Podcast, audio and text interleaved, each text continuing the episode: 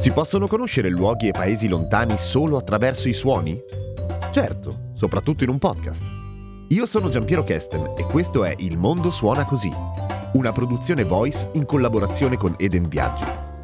Insieme conosceremo posti lontani attraverso le voci e i racconti di chi questi luoghi li conosce bene.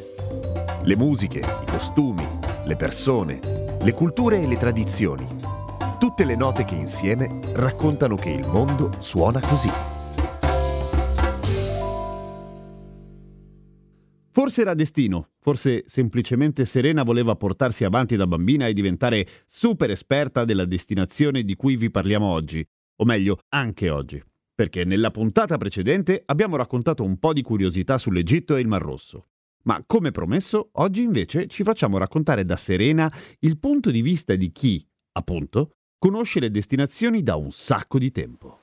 Quindi è vera quella cosa che sul Mar Rosso si fa il bagno tutto l'anno? Sì, decisamente sì, sono 12 mesi in cui l'estate qua non abbandona mai eh, il territorio, diciamo così, caldo, sole, perennemente fattibile fare il bagno e poi anche un prezzo comunque molto più abbordabile rispetto a tante altre destinazioni e quindi perché no, appunto, andare via dal freddo dell'Italia per poi concedersi questi 15 giorni di relax e di caldo in questa meravigliosa terra.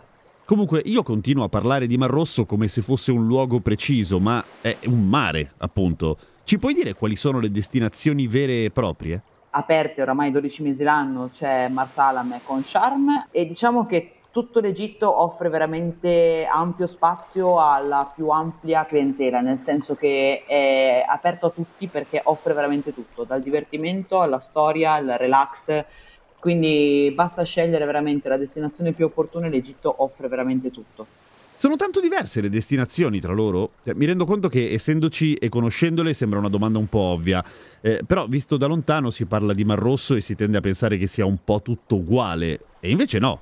Per esempio, eh, quali sono, non so, quelle più festaiole? A livello balneare, ovviamente il Mar Rosso offre la barriera corallina più bella, penso io, una delle più belle del mondo a livello di magari socialità, ovvero di trovare magari qualcosa di più eh, vivace, nel senso che come attività anche da fare extra villaggi turistici, diciamo che forse al momento Charm e Urgada sono quelli che offrono di più, con più locali, più esperienze da fare anche al di fuori, magari un, per una clientela più giovane e quant'altro. Marsalam, per esempio, è una destinazione dove si focalizza molto sul, sulla balneazione, quindi sul sub, su quello che offre appunto il mare del Mar Rosso, Mm, e come centro diciamo più di vita c'è un piccolo centro che si chiama Porgalib, ma diciamo che ecco, è una passeggiata re- di relax.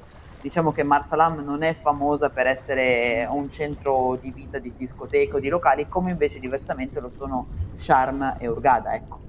Al mare si fa il bagno principalmente, però non solo, nel senso ci sono altre attività che si possono fare, giusto? Ovviamente si parte da quello che è la, la balneazione, quindi dallo snorkeling per i meno, diciamo così, eh, esperti nella balneazione, perché basta una pinna e una maschera e si può veramente vedere un mondo eh, meraviglioso sotto, sotto, l'acqua, ma rimanendo comunque sul livello dell'acqua, perché con pinne e maschere si può andare.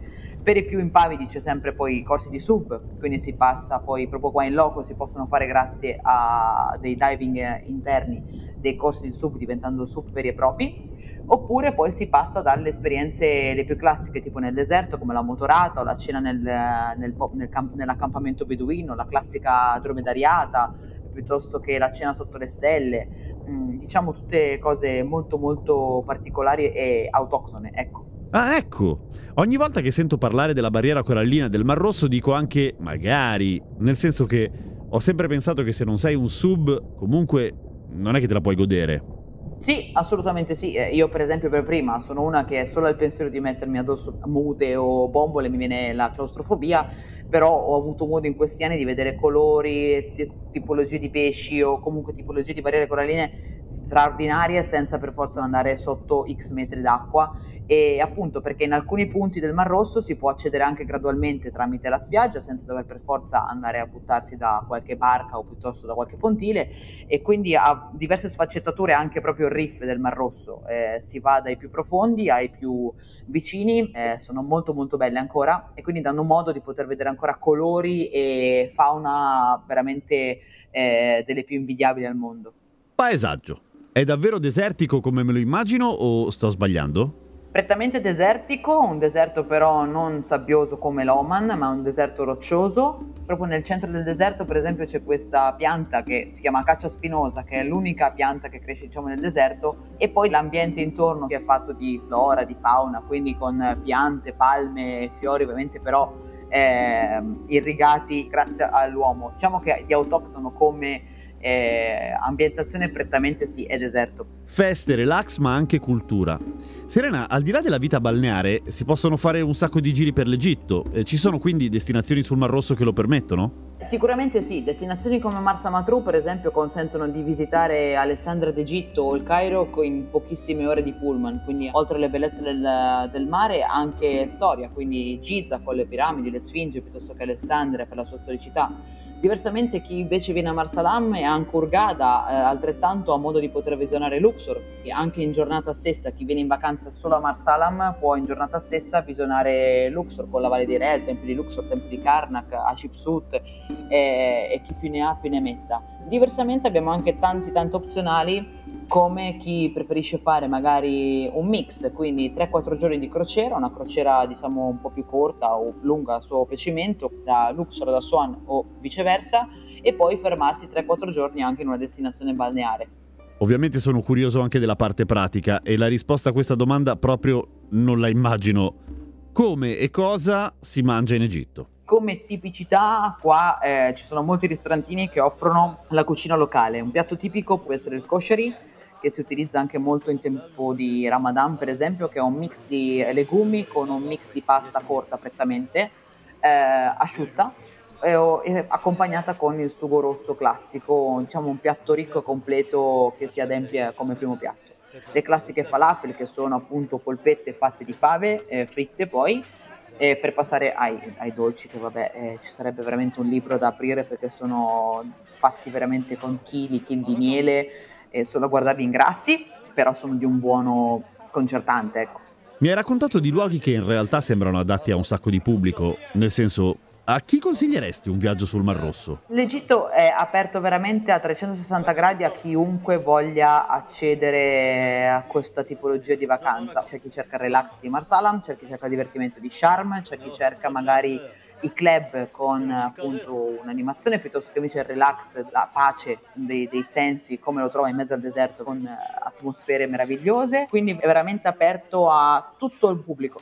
Ora, chiudi gli occhi e prova a immaginare di essere là, tanto ti viene facile di sicuro. Che suono senti? Cioè, qual è il suono del Mar Rosso? Paradossalmente è quello che non ho mai trovato in altre destinazioni, il silenzio un silenzio che ti, ti avvolge, ehm, che ti, ti aiuta, ti, ti, coccola quasi, quello che si può trovare nel, nel deserto qua. Io eh, tante volte mi capita adesso, ecco, di, di, essere magari in, in, escursione in mezzo al deserto e capita quando ci affacciamo a vedere poi sul monti le stelle nel, nel buio più completo, il silenzio, le stelle che fanno quasi giorno. Eh, veramente una cosa che non ho mai trovato in alcuna parte altra del mondo. Come anche i tramonti, per esempio. Ecco, il tramonto con le onde del mare sono quello che mi raffigura di più a questo posto. Non è una musica, non è un, un suono particolare, sono proprio i suoni de- della natura che mi ricordano questo posto e me li porterò con me per sempre. Grazie a Serena per averci fatto sentire che l'Egitto ha il suono del mare e il silenzio del deserto. Io sono Giampiero Kesten e avete ascoltato Il Mondo Suona Così, una produzione voice in collaborazione con Eden Viaggi.